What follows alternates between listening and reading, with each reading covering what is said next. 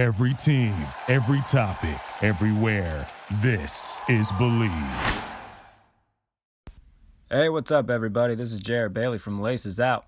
If you haven't heard about Anchor, it's the easiest way to make a podcast. Let me explain. First off, it's free. You don't got to pay anything to use Anchor, and there's creation tools that allow you to record and edit your podcast right from your phone or computer. Anchor will also distribute your podcast for you so it can be heard on Spotify, Apple Podcasts, and many more platforms. You can make money from your podcast with no minimum listenership.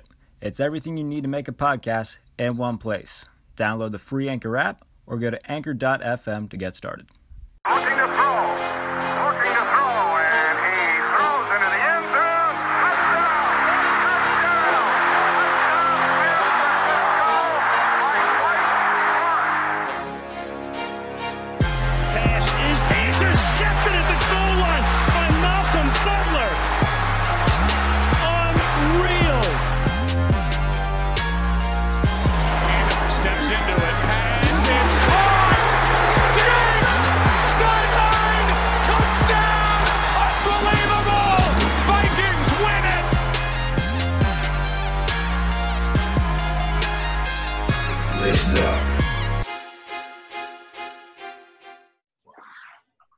Back to Laces Out. Jared Bailey, Kurt Homister with you.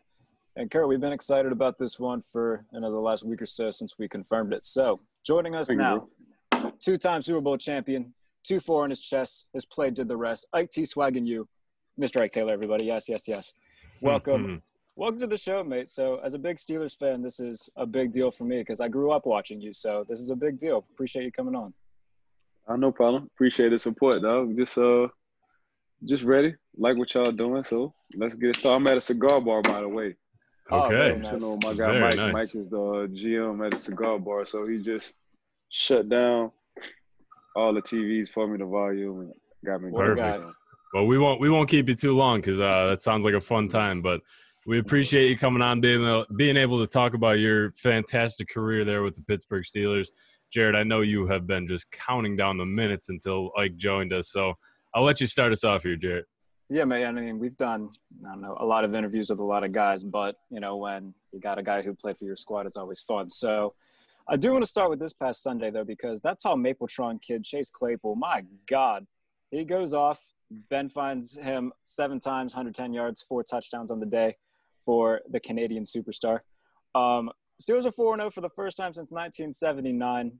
Um, going into the year, there was a lot of questions about Ben and his health. He's looked as good as he's ever looked. Um, knowing Ben the way you do, is this something that you expected? Did you, you know, maybe expect a little bit less because of the arm? How does Pittsburgh look to you? well, I felt like I felt like seven is uh back to what he was when he was a rookie, and what I mean by that, it's a lot of good pieces to the puzzle. Um, you got a good defense, you got a good running game, you got two good tight ends, and you have a plethora of young good wide receivers. At the time, Ben was a young quarterback, but he had Antwaan Randle El, Hines Ward, Nate Washington, Cedric Wilson. So he had some pretty good, you know, receivers. Then you go to Willie Will, uh, Willie Parker at the running back position, Jerome Bettis at the running back position. You know, you got Heath Miller. He was in his prime at the tight end position. He had a stout defense. So in between times, Ben had to become Ben, which means he had to hold the team down.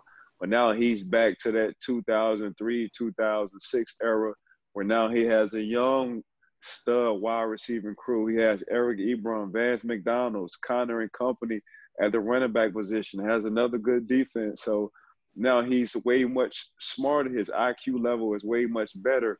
And he's he's he's the captain of that ship. So Ben right now is at a good place, not only mentally, but the pieces he have around him, it brings him back to that 2003, 2004, 2005 era.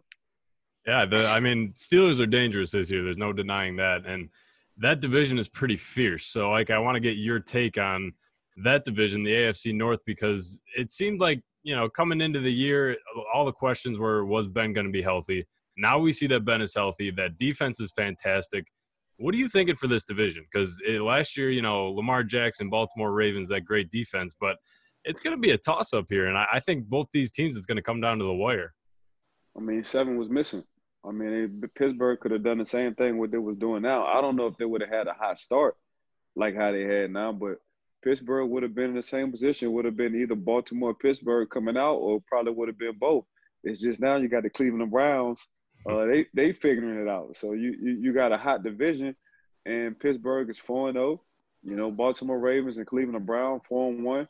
So it, right now the AFC North is just hot.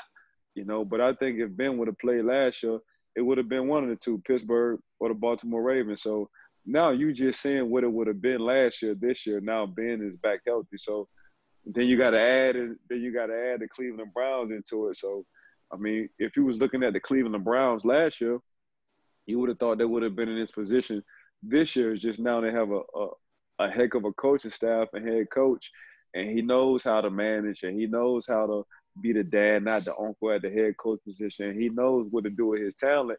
And people forget, man, they got a lot of first round guys on that defense. You know what I'm saying? The Cleveland Browns, just like the Pittsburgh Steelers, they got they got a lot of first round guys on that defense. So everything is just coming together. But right now, I'm glad the rule the rules did change. Uh, if, if Cleveland keep doing what they're doing, if Pittsburgh keep doing what they're doing, if the if the Ravens keep doing what they're doing, you might possibly see three teams come out of one division going to the playoffs. Mm-hmm. And you mentioned the Baltimore Ravens, so this is a perfect segue. That's what they call. That's what they teach you to do in, in journalism school. Like they find a way to get a nice segue. So Joe Flacco starting this week. You mentioned the Baltimore Ravens. You guys had a lot of fierce matchups with that team when y'all were running the AFC for I don't know the better part of a decade. Um, take me back to a few of those matchups because it was always the hardest hitting rivalry in football. It was always in prime time. Um, and for the most part, it was Pittsburgh coming out on top how fierce and just how much hatred was there between whether it was you and the offense with Joe Flacco or Pittsburgh's offense going against Terrell Suggs, Ray Lewis, Ed Reed? I mean, it was it's Man, a, it just, a rivalry that defined an era. It it was first of all, you'll start with the GM. So Kevin Colbert, you know, he he wants the hard nosed Pittsburgh Steelers 70 tradition down to earth, smack him in the face kind of players. Then you look at Ozzie. Ozzie wants the same thing. He wants the hard nosed November, December, January guys who just want to smack people in the face kind of football. So when you look at that blueprint, Pittsburgh had their blueprint first, but Ozzie loved that blueprint. So Ozzie got a chance to be a GM, and he he he took the same blueprint to the Ravens then you get then you get brainwashed and, and coming to Pittsburgh, and I'm sure they felt the same way going to Baltimore Ravens. It's a mutual understanding between the two that we hate each other. that, that that's just how it is. There there is no love lost. It's, it's, a bad divorce, and we hate each other from here on out and forever. And then at the times, you know, the rules, the rule change wasn't it wasn't changing. It was on ver- it was on the verge of changing, but man, we used to call it FaceTiming. Like, man, we're not hitting nobody low. We hitting you face mask to face mask. And we're gonna mm-hmm. see who gonna hit face mask to face mask the longest and the hardest. So that's what it was. And it just so happened we was at the top of the division. Baltimore was at the top of the division. So whoever was coming out the AFC North was either either the Pittsburgh Steelers or the Baltimore Ravens. Then you get in the Hall of Fame caliber guys who played Ed Reed, Troy Polamalu, um, then you had Ray Ray. Then for us, we, it was it was it was James Farrior, our middle linebacker. Then you go down to the D tackle, you had Sarah Goose and company. Then we had Casey Hampton and company. Then you talk about outside linebackers, we had Joey Porter and company. Then they get Terrell Suggs and company. So then we get James Harrison and company. So it, it, it was it was a lot. Then the running game. You get to the running game, we had Bussy Deuce Staley for a second and Willie Colon. Now you got to deal with you know, uh, Jamal Lewis coming from Tennessee, like, man, we just we just mimicked each other when it came down from from from a draft standpoint and what they was looking for to the physicality where they thought football how football should have been played. And that's where the rivalry kicked in. So our respect to the Baltimore Ravens because Jim Harbaugh is a heck of a coach. And I'm sure he'll say the same thing about Coach Tomlin. He's a heck of a, heck of a coach. But for me, it started with tradition and the tradition, and the tradition was with the GMs and getting guys who was ready and able and willing to play physical football November, January, February kind of years. Yeah, and uh, I mean, like you you mentioned the the hard hitting, you know, the heavy hitting defense of the Pittsburgh Steelers, and that's what we're seeing now too in 2020. And I want to ask you and see your take of is this the best defense we've seen since you were playing with the Steelers, with Troy Polamalu, with James Harrison, all those big heavy hitters that you were mentioning? Is this the best defense that we've seen since then? Because I would argue that Pittsburgh has the best defense in the league right now. Pittsburgh got a nice defense right now. Man, now, now, now, the best defense I've seen out that black and gold was the 70 Steelers. Mm. You know, but we we we had a nice run. We was top five. We was number one for, you know, at least between five to eight years of my career. And statistically, you know, we we haven't seen a defense statistically in that 2009 season who can beat us statistically. Mm-hmm. Mm-hmm. Um, but that gets that gets swept under the rug, which I don't know why. But all us know what time it is. But um, this defense for 2020, you kind of saw the making last year, uh, mid mid season.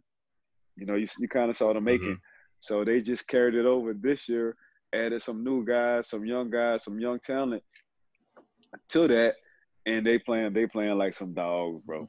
the boy, the boy, the boys playing like some dogs. Um, but far as like comparison wise, I won't and I I won't compare because that's just the standard for the Pittsburgh Steelers. If I, for for for a defensive guy, when you think of the Pittsburgh Steelers, I want everybody to think of a hard nose, hit somebody in the face, smash mouth kind of defense. Period. And that's what they're going back to. That's what they're looking like. You brought up that 0809 unit, and I saw an interview. I think it was Brett Keisel who said it, and I need you to confirm this for me because if it's true, it's insane. Because they were talking about some of the greatest defenses throughout history. Brett Keisel had said, "Yeah, that entire year we didn't allow a run more than seven yards." So uh, if that's true, like That's then real. Mother No, of that- God, what the hell was going up up front there? Because that's insane. No, that's that's real. Like everybody bought in. Like even as a secondary, as, you don't you rely on your front seven, but when it comes down to sweeps, counters, edge running, your secondary guys have to be willing to tackle, hmm and that's what we was like. Okay, so we got to make sure nobody averaged more than seven yards the whole year. Yeah, that has a lot to do with the secondary, because Mhm. a secondary guy can easily stay on a block of a wide receiver and just let them get past him. But it's a willing, it's a want to, it's a no. We got goals on this defense. It's it's man. Let's put this on tape for us. That that that's what it was for us. Hey man, let's keep our tape hot. Coach Tom used to say, keeping your tape hot, and by keeping your tape hot is uh making trying to take the soul out of grown men and that's that's how we felt in that 08 09 season like we really wanted to take the soul out of grown men and that's that was hitting from the first quarter to hitting to the fourth quarter to if it went into overtime that was just man look when you go home we want your mama your wife your girlfriend or one of your kids to be like daddy why you let so and so do that that's just how it was that is a mentality to live by every single day. I love it. Uh, like what you know, you you won two Super Bowls with the Pittsburgh Steelers, a fantastic career, a long career. Do you have one defining moment? Do you think, in your eyes, one defining moment that kind of just wraps it all up? I know you got the two rings, but can you think of anything in particular? man, sitting. My son was, my son Ivan was four years old in that 2008, that Tampa Super Bowl, and him and I sat on the field, and he, my ear was his his go to when he was tired, and we sat on the field, confetti going down and I was just looking at him, and I'm like, "Damn, this is a good feeling," you know. So that that that was one of my moments, um, sharing the moments not only with my family, but with my son, uh, letting the confetti go down. Um, he had a big ass afro, curly hair, but uh, he was soaking in the moments just as well as me and I'm a, I'm a, I'm a always remember that moment, uh, especially being a player uh, and being a dad. awesome. Like I'm 5'8", 140. You got me ready to run through a wall just hearing that. You So feel I'm ready. I, I'm ready. Yeah. So You feel me? speaking of curly ass hair, you played with Jesus's favorite football player of all time. So you went on McAfee a few months back and talked about because Pat was all salty about how he could have scored a touchdown and Troy lined up on the other side of the field, contrary to where he usually lines up. Um, and you had said that Troy said that Jesus told him to do that. so explain to me because you have better insight than any of almost anybody on the planet what it was like playing with the softest spoken human on earth but when he his cleats touched that field he turned into the tasmanian devil Man, Troy, like, I mean, Troy is that we call him Baby Jesus for a reason. Like, that's, you know, if you believe in God, whoever your God is, and if you know the story and the history of Jesus, and that's Jesus' son. His name is his name is Troy Polamalu. Like, so he he just he just did unbelievable stuff week in and week out. And I had opportunity just to have courtside seats and watch it every week. Like he he was just he already knew what play was coming. Um, he was a filmaholic, and whatever he saw on tape, he trusted his eyes, he trusted his instincts, and he made plays week in and week out. And a lot of guys do film, a lot of guys study, but a lot of guys ain't consistent at making plays. A lot of guys worry about messing up.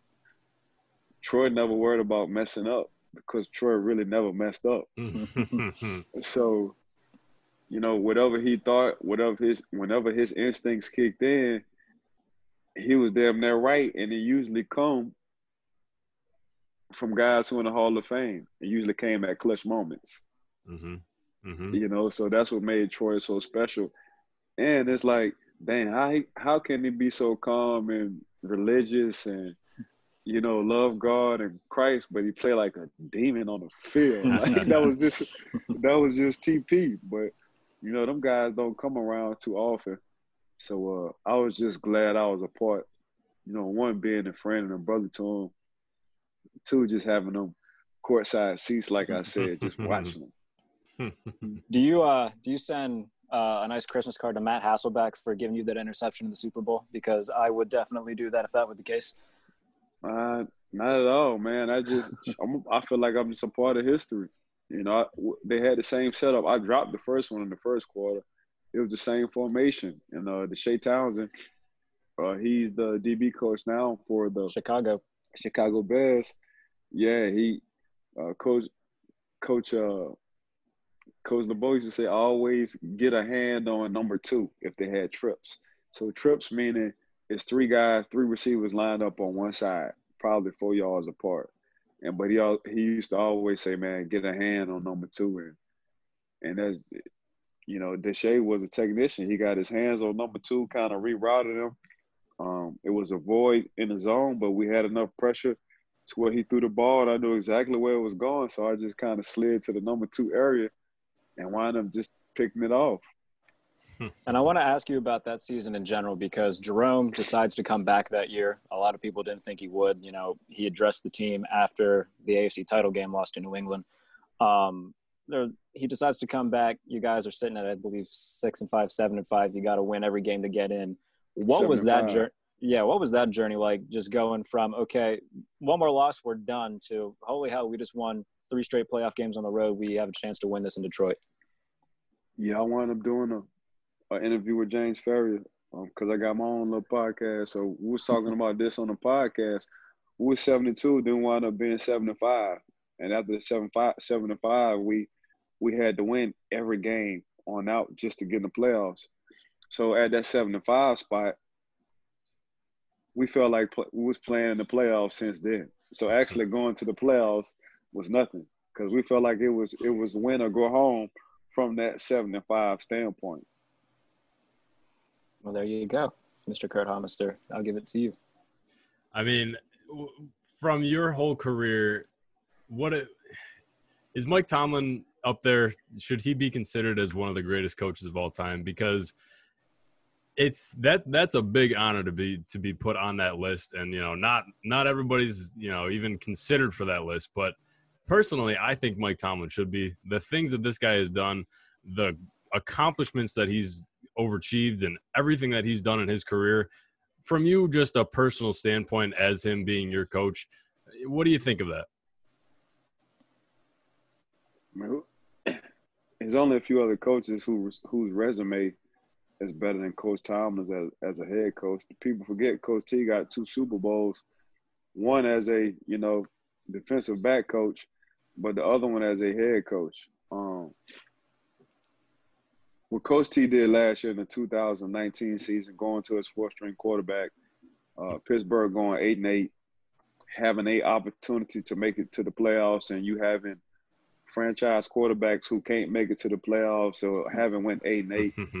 To be coaching for what this is coach T is this his 15th year coaching Uh, 07 four- was, four- 07 was the first year after Cal Yeah. retired. So yeah, 07, this will be 14, 14. 15. Yeah. for this this is fourth this is his 14th year coaching never had a losing season what, what we talk what what what what we talking about 14 years of coaching and never had a losing season hmm head coaching head coaching never had a losing season never what we waiting on so i felt like yeah coach Cowher made it.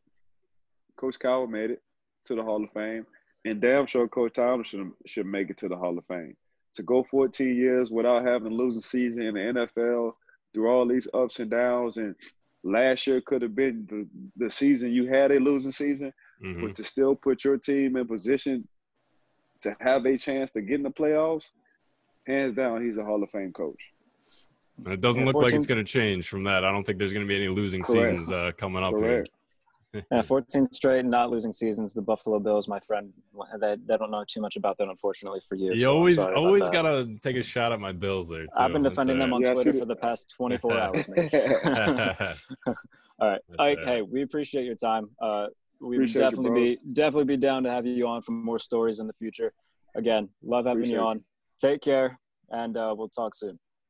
Hey, y'all boys be easy. Peace. All Yes, right. sir. Enjoy the Okay. cigar bar, my friend. Thanks Thank for you, coming bro, on. bro. Okay. All right. Take care. And that is Steelers legendary cornerback Ike Taylor. That was fun, mate. That was, that was uh, awesome. A lot of a lot of nostalgia for, for me, especially because uh, I can only like I imagine. said, you know that was the team I grew up on, mate. So Yeah. that was uh that was a lot of fun. So um we will we'll come back, we'll do picks and power rankings. Uh, but we'll take a quick little break. Laces out, Jared Bailey, Kurt Homiser. Be right back. All right, everybody, welcome back to Laces Out. Hopefully you enjoyed that last segment with Ike Taylor. But we've got a week to preview, a week to recap. Lots happened. We had Tuesday night football. That was a first. So uh, yeah, a lot to get to, buddy. Um, where do you want to start? We could probably start last night with your Buffalo Bills. Huh, do we have to? do Uh, we really? Do we really have to? We can. We can just glance over this game, can't we? Just delete the film and never talk No. about it again. Yeah. So, and look, we talked about it uh, well, last night a little bit on Twitter, and then before the show. I don't want to hear any Josh Allen slander. I don't want to hear Thank any you. of it. And as soon you. as yeah, as soon as the game ended, I, I was I wanted to be proactive on that simply because, you know, we've we've talked about this on here before. It's just the fact that Josh Allen, nobody has paid any sort of national attention to him before. Even through the first, you know, few weeks of the season when he was really lighting it up, they, you know, they talked about, all right, Buffalo's three, no, they look good. It was never, you know, too much attention that Baltimore gets week in, week out. Kansas City's been getting week in, week out. But the second that he has a two interception game, one of which wasn't his fault, Mhm. we put him under this microscope and say, see, this is why he's not ready to, you know, this is why he's Exactly. not in that in that elite group. This is why he's not this. Like, not not not every quarterback's gonna have a perfect game. You can't expect that. And to say that he's not, you know, on the level, he's not Patrick Mahomes, he's not Aaron Rodgers. Well, nobody's Patrick Mahomes Right. or Aaron Rodgers Exactly. and, and Russell Wilson. So, no, and I, I think the other thing is nobody's saying that he is. I'm No. not. I, I'm the biggest sure Bills fan not. you'll meet, and I know he's not. I don't. I, I know he's not going to get there. I'm not expecting him to get there. The MVP talk is fun. You know, it's it's so fun having a quarterback that actually is doing well and winning. Mhm. I'm not expecting him to win the MVP. Not this year. No. Maybe not next year. maybe ever. I don't know if he ever will in his career, but he doesn't need to. That's the thing. He does Exactly. not need to win an MVP for the Bills to be a successful team and win playoff games and possibly one day win a Super Bowl. And just to point out, Drew Brees has never won an MVP. Russell Wilson's never gotten an MVP vote. Ben Roethlisberger's never won an MVP, and they seem to be doing okay. Yeah. So Mhm. um, I think that this whole Josh Allen narrative needs to just go away because throughout this, the entirety of the season already, even last night, he wasn't horrible last night. He threw one bad interception. That first one was not on him. The second one, yeah, the second one was bad. But how many quarterbacks? I mean, we can stick with the Roethlisberger comparison. How many times? I can tell you how many times as a Steeler fan where Mhm. Benz ran around the pocket, extended the play, wouldn't throw the ball away, threw it into triple coverage right to a defender, and I, you know, just hang my head and scream, ex, you know, expletives. and so, Josh Allen has arguably the strongest arm in the game. It's a toss up between him and old uh, Kermit the Cannon in Kansas City, and you know.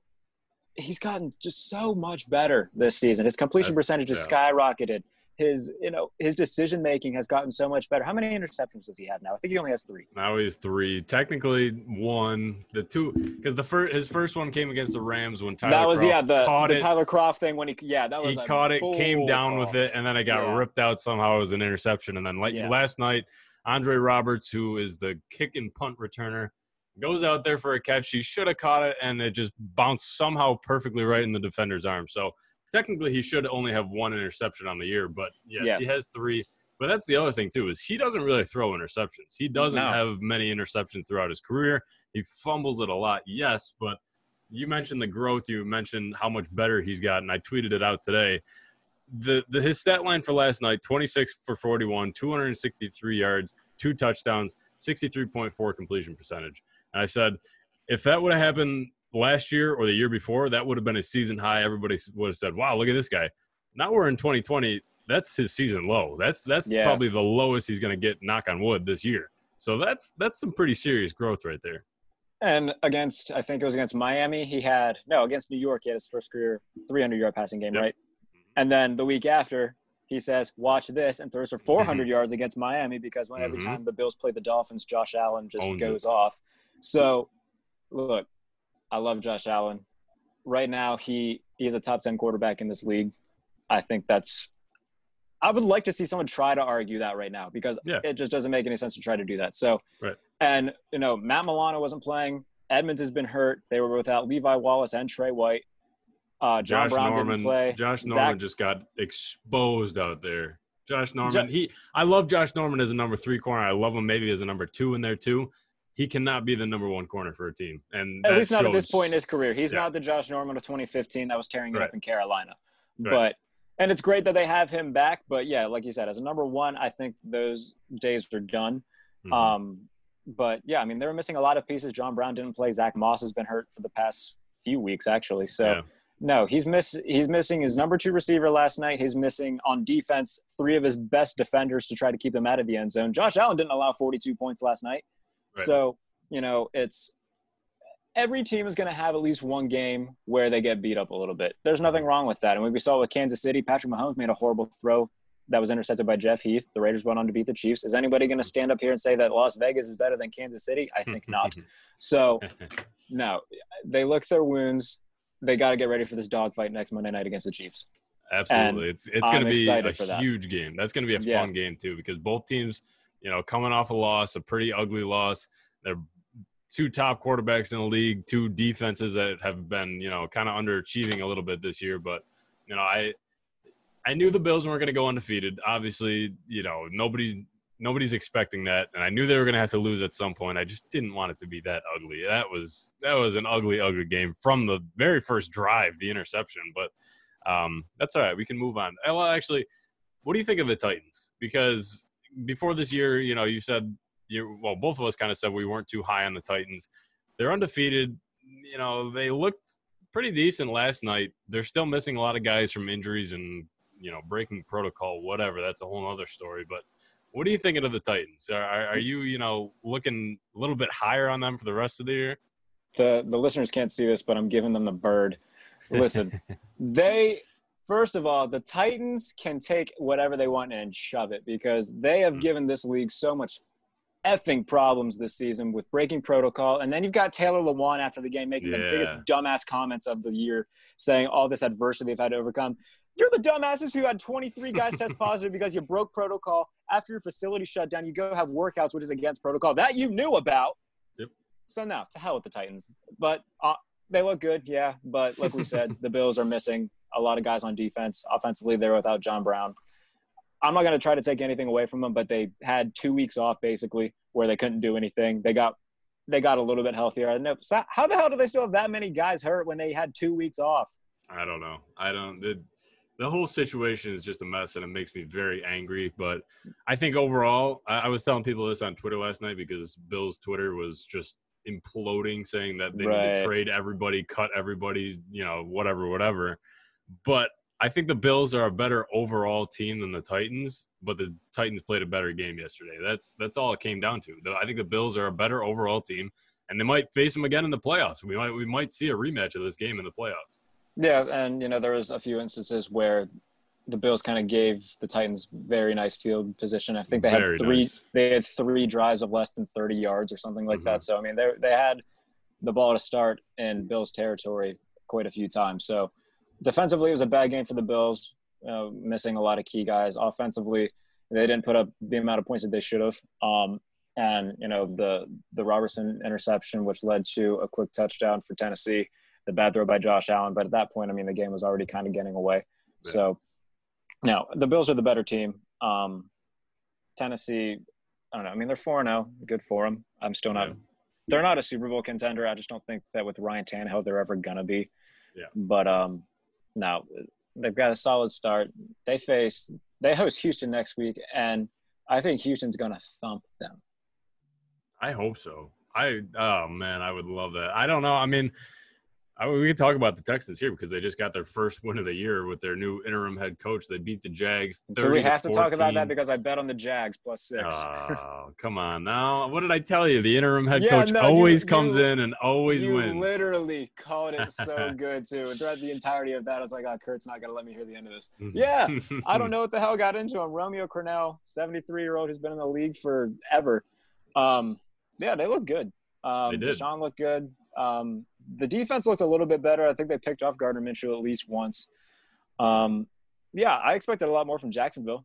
Um, I Yeah. thought that- that their offense is, at least in terms of weapons, not quarterback wise, but the receivers that they have and James Robinson in the backfield, they're better offensively than the Texans are. And then Mhm. defensively, I mean, they've got better young talent with Henderson and Chaisson than the Texans do. But I mean, JJ Watt's obviously still there. The Texans secondary, I mean, they they came to play. Um, I think it was a lot of just rejuvenated, you know, after, you know, okay, our head coach just got fired. We really need to start playing better, and they did. So yeah, props to the Mhm. Texans. They go into Tennessee one and four. Hopefully for them going to two and four. Um, I would like to see them win this week. Um, you know, just try to make the AFC South a little bit more interesting. Um, maybe have at least three teams in there that are kind of making a push for that division win. But uh, yeah, they played well. Uh, so we'll see what happens this Sunday in Tennessee. It'll be a fun game to watch. Yeah, and uh, you know, I I want to talk about I want to talk about one of these games because I think that this team is not getting enough credit for what they're doing, and they really, really, I think they're set for the future on their quarterback, and that's the Los Angeles Chargers. They uh, they put up a good fight against against the Saints. They took them Bro. pretty much down to the very last second of the game that they could, and their kicker blew it for them. But The story of the Los Angeles Chargers. Justin Herbert has been looking fantastic for being pretty much just thrown into the fire after a crazy injury to Tyrod Taylor and just saying, hey, let's see what you got. And he's showing him what he's got. He's playing very well. they are the best. What's the record? Like one and four team now. One and like four, my yep. goodness, they they are three and thirteen in one score games in their last oh sixteen. my and God. To counter that, I think I saw a stat: the Seahawks are fourteen and two in those same instances. So Wow. the, it's it's just the fact that they can't close games.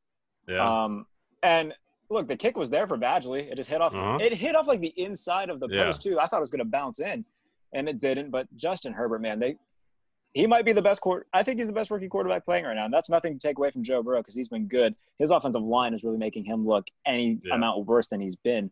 But Justin Herbert, man, without you know Keenan Allen, I think got dinged up in that game.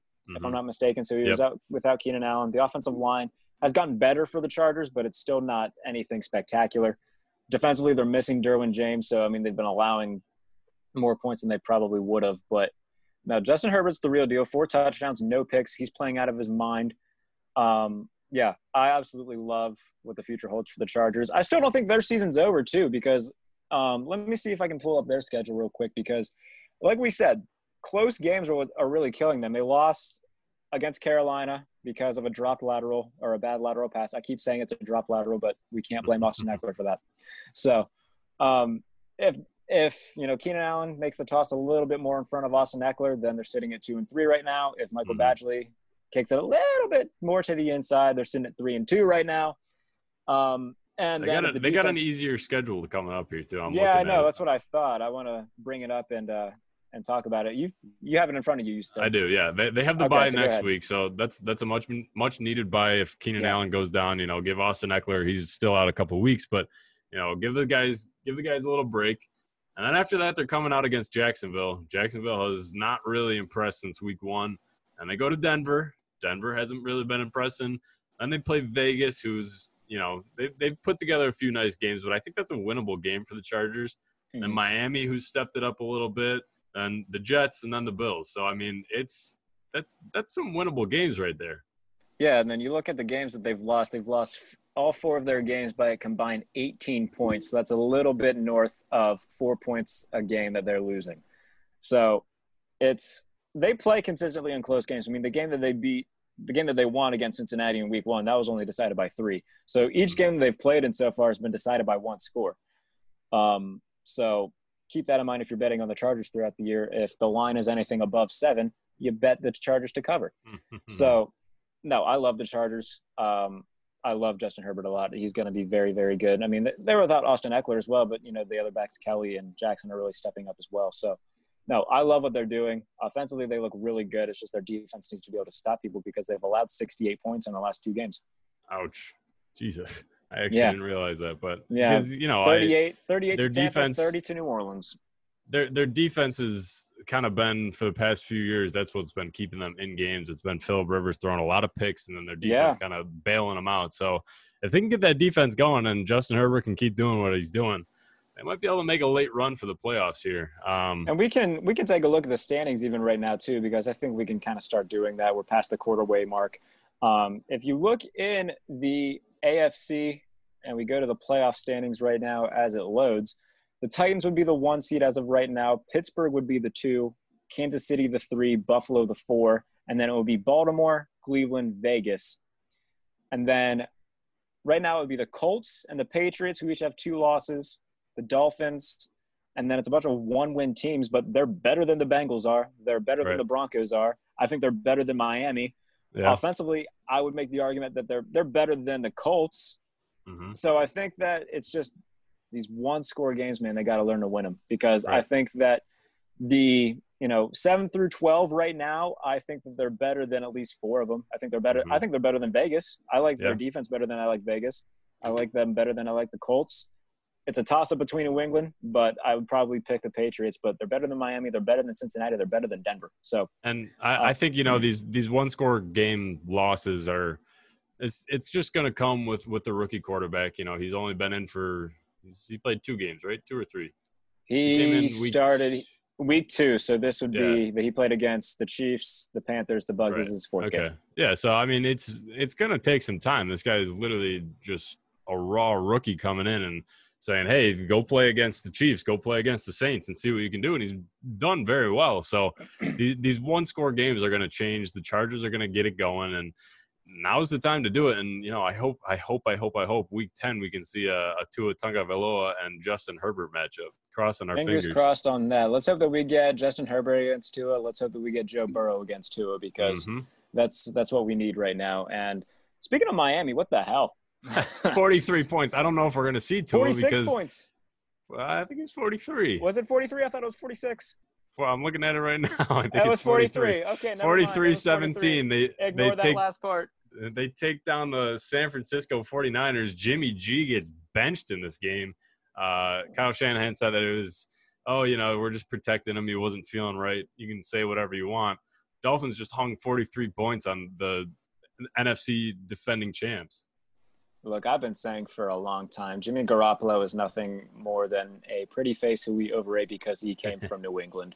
Yes. And that's not me trying to be rude. It's just being factual because the fact of the matter is that he was ugly and played in Jacksonville before he went to the 49ers. No one would give a damn.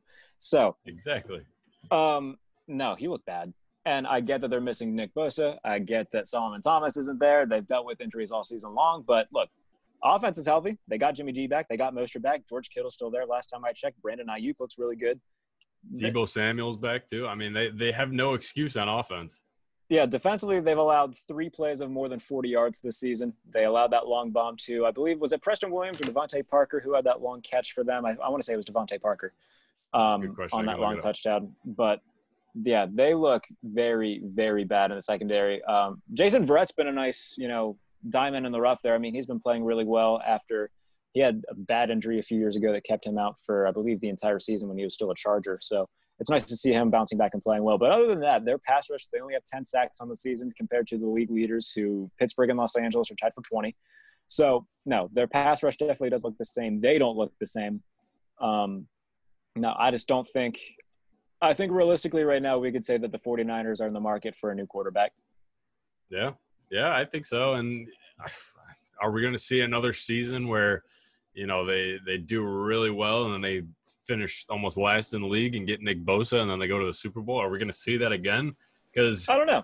if they keep playing this bad against a team like the Miami Dolphins, who I think are surprising a lot of people, I, I don't think they're as bad as they thought as as people thought when they started the, the year because you know I thought they were going to start out slow. They they had a bunch of new guys that came in that never even met each other before, never played together because of this weird offseason we've had.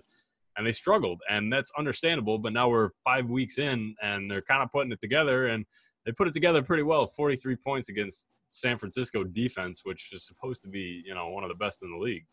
Yeah, and like we said, you know, they're dealing with injuries, but Miami looked really good. Um, I think Dolphins fans might be kind of like it's bittersweet just because we want to see Tua No, and. Ryan Fitzpatrick is playing really well. Yeah. So how, how do how do you cheer for that? You you want your team to win, but you really want your your rookie quarterback that you spent a first round pick on to get in. and for the love time. of God, what better week would there have been for him to start than this coming week when they play the Jets? Oh, Against honestly. Joe Well, Flacco. hey, what what if they just they start lighting it up? They're up by thirty, and they put in Tua, and he drops another fourteen points on him. You never now know. that's a solid option. Or, or, or, or Joe Hmm. Flacco has the game of his life, looking like 2012 playoffs. Joe Flacco drops 300 yards, three touchdowns. Denzel Mims has a day. Is Denzel Mims even playing? I don't even know. I'm sorry, that's not going to happen. Don't say that.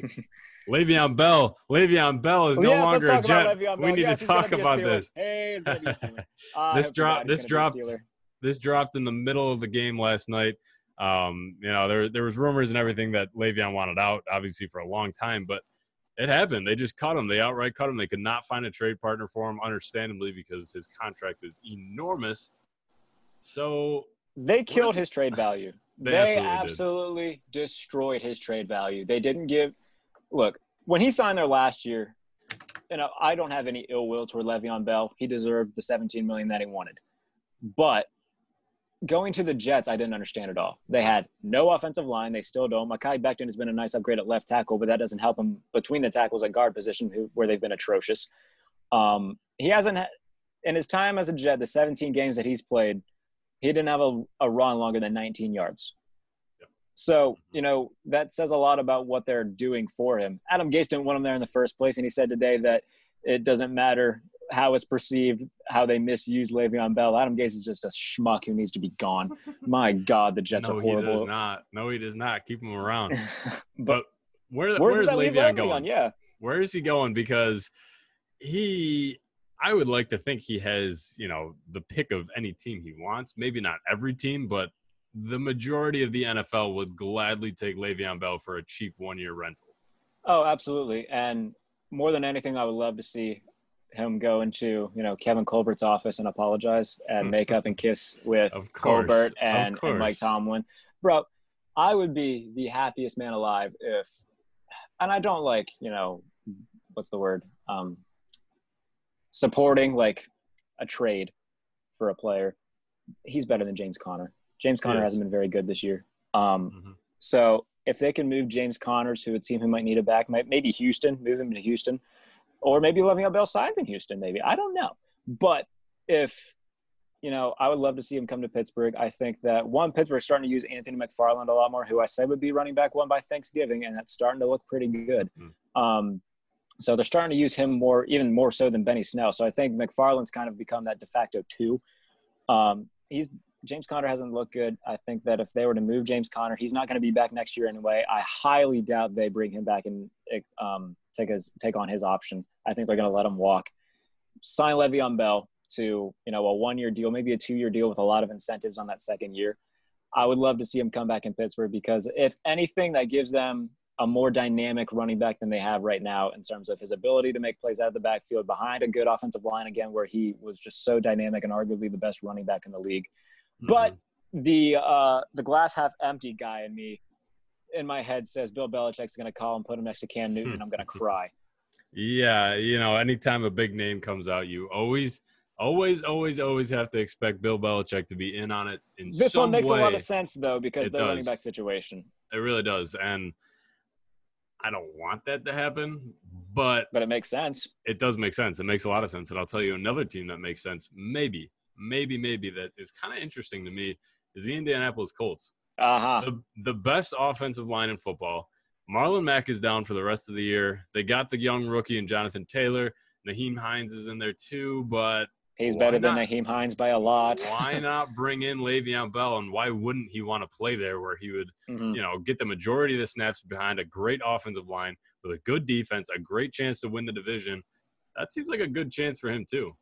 I think that would be good for the Colts too because Philip Rivers keeps making stupid mistakes and they need to run the ball more than they pass it at this point because I think that they're kind of squandering right now trying to figure out if they have the right quarterback because he kind of he made too many mistakes this past week against Cleveland. So to bring in a guy like Le'Veon Bell to put with Jonathan Taylor, I think would be great for Indianapolis. Mm-hmm. I mean, if we keep looking throughout the league, our buddy Matt Verderame is trying to campaign to get him to Kansas City, mm-hmm. which shut up, Matt. we don't want that, man. We don't want the dynasty team to just run the league for the next five years. What But- about? I mean, we we talked about this team already. Uh, we could stick with the AFC West because there's a couple teams. Why not the Broncos or the Chargers? I mean, right now Denver's dealing with Melvin Gordon's out now Yeah. with an injury, so why not Melvin Gordon? to Denver? Melvin Gordon just got charged with a DUI too, so yeah, he did. So who knows how long that could be out? And then Philip Lindsay's been dealing with injuries this year too, so Denver could be an option. But Yeah. but that's the thing too is Le'Veon going to want to go there because Denver's Uh-huh. not going to win anything. This and year. that's the thing because Denver's been Denver's been competitive, but they've also dealt with an injury bug from hell too because they lost Von Mhm. Miller right before the season started. They lost Courtland Sutton. They lost, um, I believe, KJ Hamler was dealing with an injury at one point. Uh, Drew Lock's been gone with an AC joint. He's been practicing this week though. They expect him to be a full go um, this coming week. I believe. Who do they play? They play Miami this week actually because they had to shift around the byes Yep. and whatnot. So Miami is actually playing this week. So we'll see how that does next. Let's correct our earlier analysis when we said they'd be playing the Jets next week. It'll be the, the, the Ah, Broncos yes. actually. So we're making all the ske- mistakes on the fly. So yes, well, we're also adjusting to this new schedule and whatnot. We don't have all the updates quite yet. So, um, so yeah, I mean, there's a lot of teams that would enjoy his his uh, his services. Hell, even Seattle. I mean, I think he's better than Chris Carson. I they would love just that. I would love that because I I really want Seattle to do well. I you know for for my NFC team maybe I know you don't love Seattle, but I like Seattle a lot. I love I'm starting Wilson. to actually. Yeah, you know, Are you? before I was I was so annoyed with all the Russell. I was just annoyed with Russell Wilson because those dumbass videos that he's posted in the offseason, whether it was laying in bed with Ciara last year or this stupid unlimited video. I just wanted to see him get thumped. But now he's having a great year. And, you know, no one deserves it more than him. He's such a stand up guy. He's cheesy as hell, don't get me wrong, but damn it, he's good at football. And I'm glad that He's he's doing very well. good. Could you So- imagine a, a him with DK Metcalf and Le'Veon Bell in the backfield? That's a that's a nasty duo. And then don't forget about Tyler Lockett well. too. Yeah. So no, they would be very, very good. I would love to see that. Minnesota, maybe. I mean, Dalvin Cook's dealing with injuries too right now. Mhm. So, but I don't know about Minnesota if you would want to go there. yeah. Um, I mean, we can just keep going down contenders. Tampa Bay, no, they have 19 running backs already. Hey, you know, you never know. You never know. I because mean, I guess I, I they guess took a right, flyer on know. They took a Leonard flyer on. LeSean McCoy, Leonard yeah, Fournette. LeSean McCoy, yeah. They're But no. I think if I had to place a top five right now, I think that the best landing spots for him would be Seattle. I think that Pittsburgh would make them a lot of sense. New England would make a lot of sense. I think those are the three that would make the most sense. Mhm. Indianapolis is, you know, another one. Did I say Indianapolis? But we No. never really see Indianapolis make a run at the big free agency. No. That's kind of the thing is Indianapolis lays low. They always have a ton of cap space, but they never really make the big moves, which would make it very interesting to me if they would want to take a guy like Le'Veon, who Yeah. you know he, he has his problems. He didn't want to be in the uh, Jets organization. He made it pretty public, and he did the same thing with the Steelers. So I don't know. I don't know if they would really want to deal with that. But I'll say I'll say this. One, I understand that, you know, he was angry at Jamal Adams for leaving, but then did it. If Jamal Adams is still there, I don't think that this happens. I think that he was once Jamal Adams left, that that team was destined for failure. And I think he realized that and they weren't using him nearly as much as they should have when he came back. The offensive line's horrible. I don't blame him for winning out. The mm-hmm. Pittsburgh situation, I don't blame him for sitting out either because they were going to franchise him. They weren't going to give him a long term deal that he earned, give him the money that he earned. They were and they were a very very successful offense in large part because of him. So I don't necessarily blame him for for the situation of Pittsburgh either. I think he's a good dude. He's a great player who only has how much time left as being a top caliber running back. I think that that would be if he. I think Seattle would be the best place to kind of be to revitalize him and show that he's still one of the best. and you know, wait, what was I just gonna say? Now I just forgot what I was gonna say. Don't you hate that? I do hate that. Um, something about Le'Veon, obviously. Oh my god, I don't remember what I was gonna say. All right, continue. I don't All know what. I was gonna say. I'll think of it Well, all right. Well, we can do this next segment that I told you about last night because I think it could be a lot of fun. Yes. So, right now, I mean, we kind of have a grasp of what teams might be jolting for a mm-hmm. quarterback. So, we're going to give each other a few sets of teams who will be drafting the top five. We'll kind of reorganize them in certain situations. And then, based off of that order, we'll kind of decide who's going to be playing where next year in terms of quarterback play. So, for you, my friend, if I give you a top five, let's say the draft order goes like this. Let's say that we'll we'll play it smart. We'll put the Jets at number one. Number two, let's say Atlanta just keeps being horrible. Let's say Atlanta gets number two. Um, let's put the Giants at number three. We can put Washington at four and Jacksonville at five. So Okay. if you need, if you have that, I would write that down or All right, you, memorize you it in your said head. you said the Jets. the Jets won. Uh, Atla- Atlanta at- two, Atlanta two, and then Giants. Giants, Washington, and then the Jaguars to round out the top five. Okay. All right. So we're, we're so based do, off that draft order, Mhm. where do you think certain guys, whether they be on teams right now, who do you think the Jets are going to draft? I think we all know who they would draft in that spot, and what would that do in or terms of do we? play? Or do we? Because I don't think that they should move on from Sam Darnold. And Okay, give me give me your thoughts on what would happen in that situation. If Jets end up number one, you move that pick because a team would give a king's ransom for Trevor Lawrence and that first pick. Why not do it? You need so much more help everywhere else, not your quarterback position. Your quarterback position can be okay if you fix everything around you. So, I mean, we'll just we'll we'll stick with it for now, and let's say, I don't know who moves up to number one if if the Jets are at number one. Well, let's take a look at the teams who wouldn't be in the top five in that situation who might need a quarterback, whether it be the Chicago Bears, Mhm. whether it be a team like San Francisco if Jimmy Garoppolo keeps struggling, whether it be you know even a team like even Indianapolis who might not struggle. Do they want Philip Rivers? So I mean, you can have your pick at who you want to trade up for that number one pick. Okay, so let's see. I'm thinking on the fly here while we're recording. That's always a good idea. Um, Or even a team in the top five already. See, I don't, I don't think, I don't think Chicago should trade up because I, I don't think they will. Are, are they? Are they going to want to risk it again? Yes, you know Trevor Lawrence is supposed to be the messiah coming down for the NFL teams, but it, are the Chicago Bears going to want to risk again the same thing that they thought they were getting in Mitchell Mitchell Trubisky? Are they going to want to trade up? the only ones who thought they were going to get that in Mitchell Trubisky, though. Okay, fair, but I don't I don't know if the Bears are going to do that. I think wherever they land, I think they're going to try to get a quarterback maybe in the teens. I cuz I think they'll end up maybe 10, maybe through 15. I don't know, we'll see how they finish the year here, but I think a team like Washington because Ron Rivera has already seen that you know, it's not his guy. He got brought in uh Dwayne Haskins was already there. You can move on from Dwayne Haskins. You could get something nice for him start new, get your quarterback that you want, Ron Rivera, and kind of go from there. Because if it is if it is Trevor Lawrence, wow. If if you have Trevor Lawrence and then Chase Young on the other side of the ball from you, that's a very very good cornerstone. So, you know, I, I think we see. Well, let's just say Washington trades up. Let's just say that. I I think we see Washington with a new quarterback next year. If that's the know- case, where does Dwayne Haskins end up? Hmm, wow, you got me thinking on the fly a lot here. Uh, I, I mean, you could Chicago. Why not Chicago? I like that. I like Chicago. I'm just thinking thinking on the fly here. So, you know, don't don't quote me if this is just so bad. But I think those uh, of the five teams that you gave me, I think we see.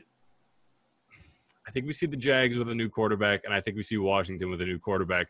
I don't think the Falcons are going to move on from Matt Ryan. I don't think the Giants are going to move on from Danny Dimes yet, and I think the Jets. I think the Jets should stick with Sam Darnold right now. All right, fair enough. All right, give me a top five, and then I'll blow your mind with whatever is about to happen.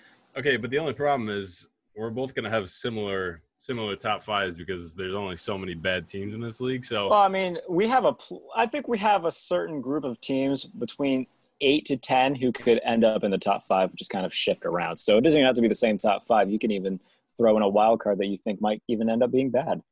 okay, all right. So let's do this. Jets are finishing number one. They're they're getting the first pick. Sure. I'm, I'm not changing that. Let's Okay. do let's do the Giants number two because I really don't like the Giants this year. Okay. Uh, and we'll do hmm, the next three. I'm gonna do. I'm gonna go out of order here. San Francisco's finishing with the fifth pick. I'm saying that Oh, right okay. now. Denver's getting number four just because of all the injuries they've had, and Jacksonville's getting number three. So you got you got the Jets, the Giants, Jacksonville, Denver, San Francisco. I don't know if this is going to be true. I'm just saying this for the fun of radio talk. Right. Okay, so this is interesting because I'll throw a few options at you. One, let's say that the Jets they get rid of Adam Gase, they bring in a new guy. He says, "I fully believe in Sam Darnold. We're going to give him the help that he needs because he's our guy, and I like him a lot." San Francisco's sitting there at five. Mm. Jimmy Garoppolo, I think we know what he is. He's an average starting NFL quarterback. Let's say that Kyle Shanahan goes out on a win with John Lynch. Let's say, all right, we're going to move Jimmy Garoppolo, not to the Jets because obviously they don't need him. we're going to trade Jimmy Garoppolo to the Chicago Bears and give them the quarterback that they need. He's an upgrade over Trubisky and Foles. He would make them better offensively. He can help them win games. Obviously, he he helps win win games a lot. They give you know Allen Robinson, Jimmy Garoppolo now too. They can bring in a running back that's not Tarik Cohen or Cordarrelle Patterson for some ungodly reason that they decide to run. Um, so I think that Jimmy G to the Bears could make some sense. Um, Jimmy G to Atlanta, I think, can make sense depending on what the Matt Ryan situation is. Obviously, he's a big cap hit over the next few years, so that might be a little bit out in left field. But to me, I think Jimmy Garoppolo to the Bears would make a ton of sense. Another team, Jimmy Garoppolo to the Colts. Mm. If they, they, it would be such a similar situation to what he's in now. They run the ball a lot. They've got a good defense. San Francisco, they run the ball a lot. They got a good defense. I think Mhm. that Jimmy Garoppolo could either be a Bear or a Colt next year. I think those are the two big teams that could land him. So No faith in Jacob Eason, the young No. rookie. no, no faith in Jacob Eason. Um, so San Francisco sitting at five. They they haven't traded Jimmy yet because they need to make sure that they can get a quarterback to replace him. So San Francisco pulls off the trade. They give a defensive piece, their first round pick, their first round pick next year, maybe a third and like a sixth this year on top of that. They give just a plethora of picks and a piece defensively, whatever that may be. Whether that be a guy like Dee Ford, whether that be an inside guy like a Solomon Thomas, who they desperately need. Maybe it's an offensive lineman that they desperately need on the inside. Let's say they say, all right, we'll give you five, a bunch of picks. We'll give you Mike McGlinchey to Hmm. put on the outside as well because Yeah. you need offensive line help. We want number one. If I'm the Jets and if, if their new coach wants Sam Darnold, you take that pick, you run like hell because Yeah. that's great. Because you're still sitting in the top five at number five. Yep. And then, so let me put this on the fly. I'm going to put my what happens next to it. So San Francisco's number one now. They take Trevor Lawrence. hmm So Trevor Lawrence is now a San Francisco 49er. And oh my Lord, what a season that could be for the 49ers if Trevor Lawrence ends up there. Now, Yeah. the Giants, I don't know because it all depends on if Dave Gettleman comes back because I don't expect him to be back this year.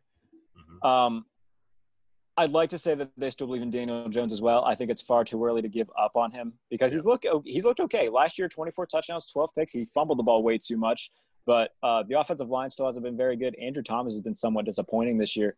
Um, so I think that they just need to get another offensive lineman. They take Oregon's Penei Sewell, uh, the left tackle. So they get him to try to give Daniel Jones a little bit more protection, put him on the other side of Andrew Thomas.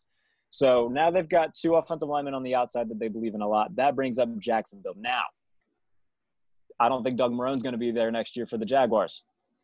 So that all depends on what he believes, if he wants Gardner Minshew there or not, which I just don't know if he does.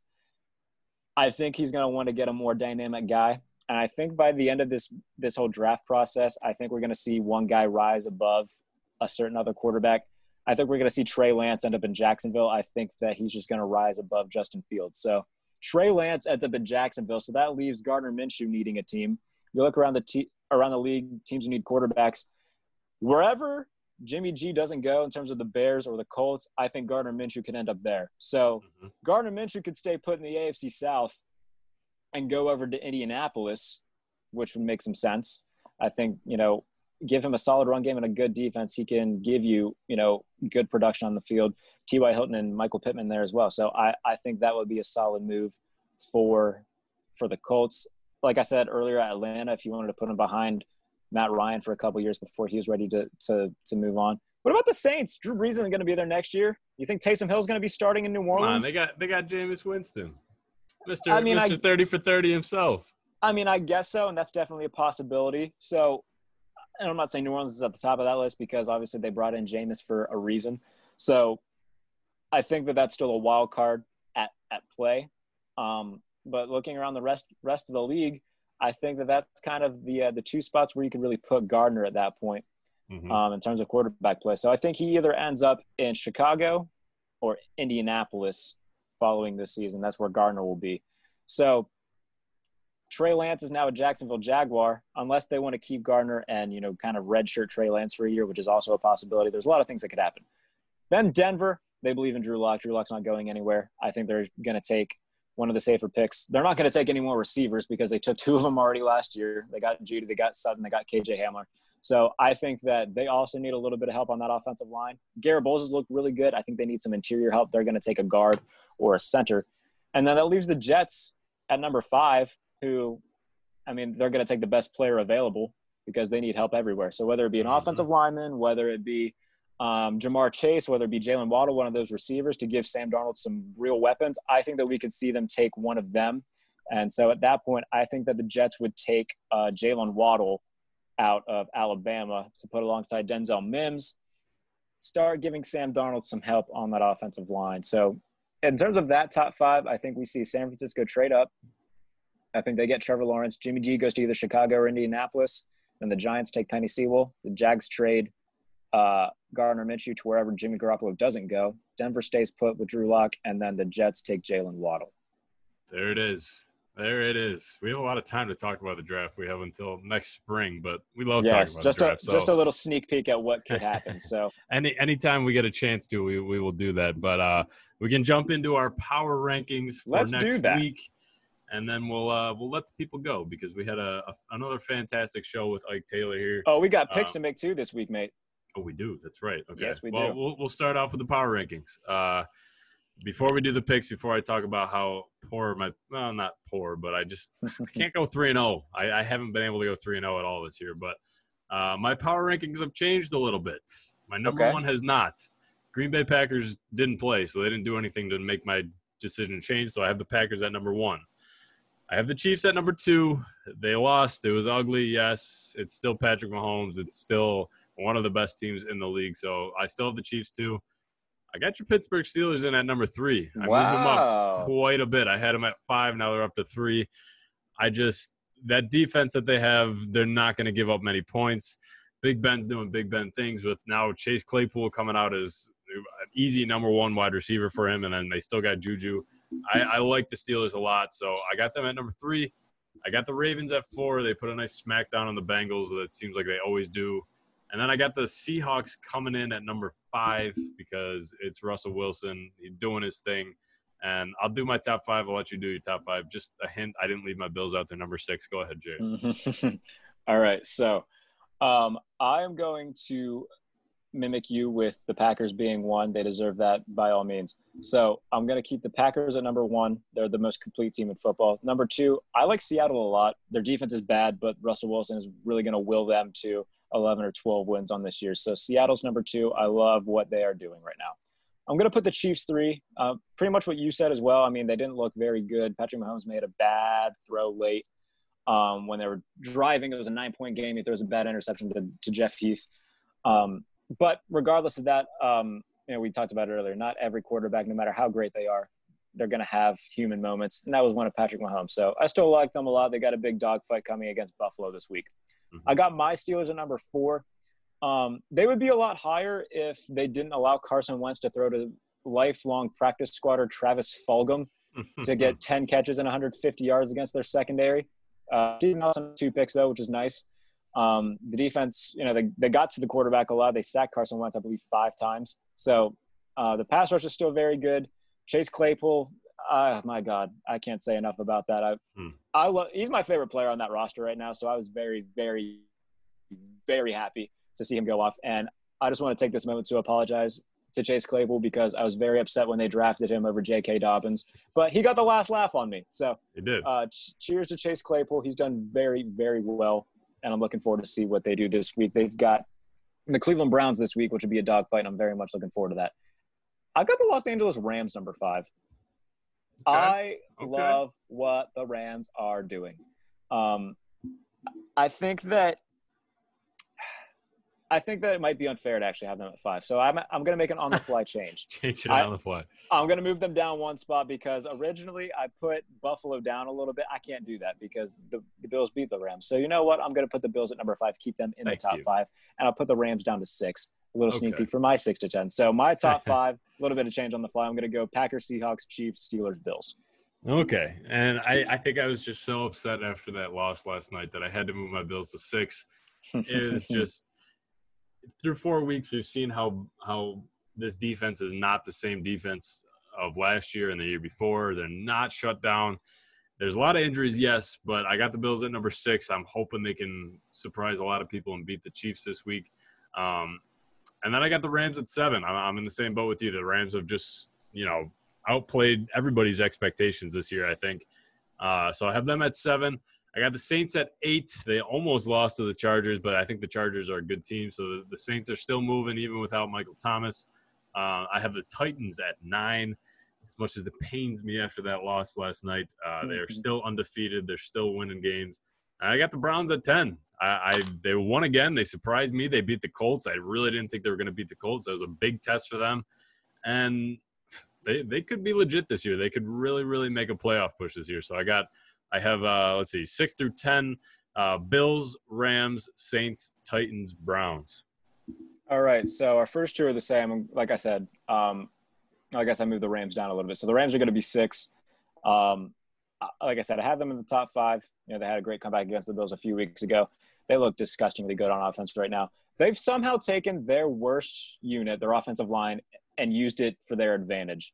They do uh, so much quick screens, play action, play action that lead to quick screens. And then that makes the defense creep up, and then it leads to a 50 yard touchdown to Robert Woods, like we saw against Washington. They, they are a puzzle that when you think you have them solved, they add another piece. So I like what the Rams are doing offensively. Defensively, I mean, they are Aaron Donald, Jalen Ramsey, and then a bunch of guys, but they've done what they needed to do so far to get the job done. I love what they're doing. I get that they've beaten the NFC East, and that's not much of an accomplishment, but you know, they can't pick who they play. They've beaten all the teams that they should have beaten. They could have beaten the Bills if not for a suspect pass interference call. I'm not trying to throw shade at you, but my God, that was a horrible call. oh, but um, yeah. but you know, maybe it was a little bit of revenge for that horrible interception. So maybe they had it coming. So uh, I'll put the Rams at six. I really like what they're doing. Uh, I'm gonna put the Ravens at seven. Um, Lamar Jackson hasn't looked that great. Um, he only completed 50, 52% of his passes against the Bengals for all things you know taken into account, the Bengals defense looked all right against them. I mean, like I said, they they held Lamar Jackson in check. He only had three rushing yards. It's just offensively for Cincinnati, they have zero protection for Joe Burrow. And it's been Baltimore's defense really getting it done the past few weeks. They only outgained Washington by seven yards when they played them. So it's been a lot of defense in Baltimore. There's nothing wrong with that. Good for them. You know, good defense helps you win championships. So, um, but until Lamar Jackson, Lamar Jackson can show that he can go off against good teams, I'm not going to consider them a real legit threat right now because he's shown that multiple occasions, whether it's playoffs, whether it's big time regular season games, he just doesn't show up. So, Mhm. um, I'm gonna go with the Ravens at seven. Um, I'm gonna have the Tampa Bay Buccaneers at number eight. Um, a bad game, not necessarily even a bad game. I mean, they're up 13 nothing to the Bears, and then it just kind of slipped away. There was a lot of calls in that game that were questionable. There were a lot of penalties in general in that game, especially that one drive where there was a penalty, I think, every play. So um, the offensive PI against Mike Evans was kind of iffy. Uh, there was uh, an encroachment penalty on Shaq Barrett that should have been a false start on Chicago's right guard. There was a roughing the passer penalty against Shaq Barrett, which is total BS. That really extended a drive. So um, there were, I'm not trying to say that calls won the game for Chicago, but they definitely didn't help the Buccaneers. I still think that they're a very good team. They got a dogfight this weekend with the Green Bay Packers, which is going to be so much fun to watch, and I cannot wait. Mhm. But Tampa Bay's number eight. We'll see how they do this Sunday. Number nine, those Cleveland Browns, man. I picked the Colts to win this past week, and uh, Philip Rivers kind of screwed me on that because he had two bad interceptions. But Ronnie Harrison, pick six, nice little late season. I guess they got him before the season, right before the season started from Jacksonville in a trade, which they desperately needed because Grant Delpit went down with the season-ending injury. So having him there at safety has really helped them. He had a nice play um, against Philip Rivers in that offense. Their pass rush is very good. The Browns lead the league in takeaways with 12. How about that? So Wow. um, I, I like what the Browns are doing defensively, and Kevin Stefanski, like we, like I said, if he puts the run game first to help set up the pass for Baker Mayfield, they're going to be fine. That's exactly what he's done. Baker Mayfield made, you know, a couple boneheaded mistakes as well. Um, and if he does that against Pittsburgh, they're going to lose. So if they can cut down the turnovers, they have a very good shot at beating Pittsburgh this week. Um, so yeah, I like Cleveland a lot. They're four and one for the first time since Bill Belichick and Nick Saban were on the same coaching staff. So how about that? And then number 10, I'm going to keep New England in my top 10. Um, you know, the, the game against the Chiefs was, you know, Brian Hoyer and Jarrett Stidham were playing. So I'm not going to hold that against them too much. I mean, this is a crazy season and different factors are going to have to come into play. And we saw it um, for them already. So I still like New England. I still think that they are a top 10 team. You know, Cam's been very good. Um, and I still like them a lot. So my six through 10 are the Rams, the Ravens, the Bucs, the Browns, and the Patriots. There it is. I uh I'm nine and six on our on our little three game pickums every week. yeah, So I am too now. So you caught me. aha. We we Yeah. tied up. You had a one game lead on me after last week, but now we're we're Yeah. tied. I, I went two and one. Last week I picked uh, the Cardinals. They won. They beat the Jets. Uh, beat the Seahawks, who beat the help me out. Who did they? Vikings. Why am I? Ah, I was drawing a blank. Thank you. Uh, Mhm. Seahawks beat the Vikings, and I picked the Bucs to beat the Bears, and they let me down. So I went two and one, uh, nine and six on the year so far for you and me. For this coming week, my three picks are going to be. Uh, well, let me pull it up here. Now I lost it. Um, okay, I got it. Uh, I, I'm picking the Ravens. Picking the Ravens over the Eagles. Eagles have disappointed. Ravens are just, you know, their defense is elite. Top top three, maybe two. I, I think I would put the Steelers and then the Ravens in this league. Uh, so I'm taking the Ravens over the Eagles. I'm taking the Falcons. I oh, am. Oh God. They're 0 5, but you know what? They got the interim head coach coming in this week against the Vikings. So I'm going out on a limb here. I'm taking the Falcons over the Vikings as my big surprise pick, and it's going to pay off. I just know it. Probably not. But I have for my third pick, it's going to be an ugly game. It really will. But I'm taking the Washington football team over the New York Giants. I just, it's going to be an ugly game, but I just think that Washington has a better defense. I trust Ron Rivera more, so I got to go with Washington. So I'm taking the Ravens, the Falcons, and the football team. Then the football team. All right, I'm nine and six now as well. I went one and two last week. Um, I picked the Rams to beat Washington, and then I picked the Jaguars and the Colts. So I went one and two last Mm. week. So I'm sitting at nine and six. My first pick, I'm gonna go with the Houston Texans to beat the Tennessee Titans. Um, Wow. You know, no, I think. Well, the Titans aren't gonna go undefeated, mate. They're gonna lose eventually. Deshaun Watson's better than Ryan Tannehill is, and I think that you know now that Bill O'Brien's out, Romeo Crennel's in, they're going to really enforce defense a lot more. Uh, you know, it's kind of his shtick. So um, I think that Deshaun's going to have a nice game. I think that the defense is going to play well. So I'm going to take the Texans to make things a little bit more interesting in the AFC South. Uh, my next pick, I am also going to take the Washington football team. I'm going to take them to beat the New Okay. York Giants. They come in three point underdogs. I think that they should cover that. That's going to be my favorite bet of the week. Hint, hint. Um, Mhm. so, uh, yeah, I like Washington a lot. I think that their front seven is one of the better, more underrated groups in football. I mean, their front four is all former first round picks. They got uh, obviously Chase Young, Daron Payne, Montez Sweat, Jonathan Allen, all former first round picks making up that front four in their 4 3. So, um, yeah, I like Washington. I think that they're going to force a few turnovers and eventually, um, you know, McLaurin or Sims or, you know, Antonio Gibson, they're going to make a play. So let's hope that Alex Smith gets a start this week because, my God, we didn't even talk about that. How incredible Alex Smith he is. Um, so glad to have him back. Glad to see him playing. My God, I hated watching Aaron Donald ride him like a freaking horse. that was nerve wracking, but the leg held up. Glad to have Alex Smith back. I hope to God he plays this week, and I hope he starts, and I hope he starts for the rest of the year. Can you That'd be imagine? awesome. That'd Can you awesome. imagine Alex Smith starts the rest of the year with no Dak Prescott, a struggling Eagles team, and a horrid Giants team, the Washington football team with one, the comeback player of the year, Ron Rivera fighting cancer while still coaching. They win the NFC East, That would be one of the best stories of all time in football, I think. and I would be I would be here for it. So I'm rooting hardcore for the Washington football team, and I hope they get the win this weekend. And then I'm going to take those Detroit Lions, who I was so high on going into Mm. the year. If Benjamin Raven's listening to this, I tip my cap to you, my friend. They play the Jacksonville Jaguars. They come as three point favorites going into Jacksonville. They're on the road this week. So um, they had a much needed bye week this past week because Kenny Golladay was battling an injury for the first quarter of the season. It seems that he's going to be fully healthy. Having him, Marvin Jones, D'Andre Swift out of the backfield, AP is going to get some touches, TJ Hockenson at tight end. Um, you know, I like the Jaguars. It's just defensively, they're still very young and they make a lot of mental mistakes. Um, you know, because they're young, they're, they don't have the experience that other teams do. So I think that Matthew Stafford and that offense are really going to exploit that. If they don't, I think this is the last game uh, that Matt Patricia is head coach of the Lions. And if they do lose this game, it should be. So I will take the Lions. So my three picks are Houston, Washington, and Detroit. And I got the Ravens, the Falcons, and the Washington football team. Uh, so keep along, keep keep along, tag along with us for uh, everything everything going on in the NFL this week.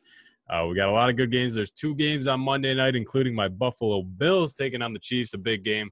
Uh, so Jared's Who's going of Monday town. night game? Uh, let me look. We have Chiefs. Oh, we have uh, Cardinals and Cowboys. So Andy That's it. Dalton, the Andy Dalton show. So there it is. But uh. Jared, you are going out of town, so this will be our last show before uh, Sunday not- and Monday. Not necessarily maybe? going out of town. Well, Okay. wifey's coming to see to see me. Well, I've got to go pick her up from state college, so I've got a nice drive ahead of me tomorrow. So Fair. so yeah, we'll uh we'll be off Friday and Saturday, but we'll be back next week as well. So yes, So you guys can follow along with us this weekend and uh, have a lot of fun with us. Follow me on Twitter at Kurt K U R T Haumesser H A U M E S S E R eighty eight. Uh, doing a lot of fun stuff. Got some cool stuff planned.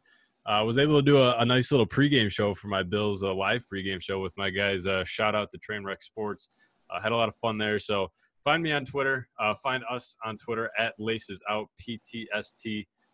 All the big news, all the uh, new guests that we have coming on. Hopefully, we got some planned for next week. So uh, that's that. Jared, where can they find you?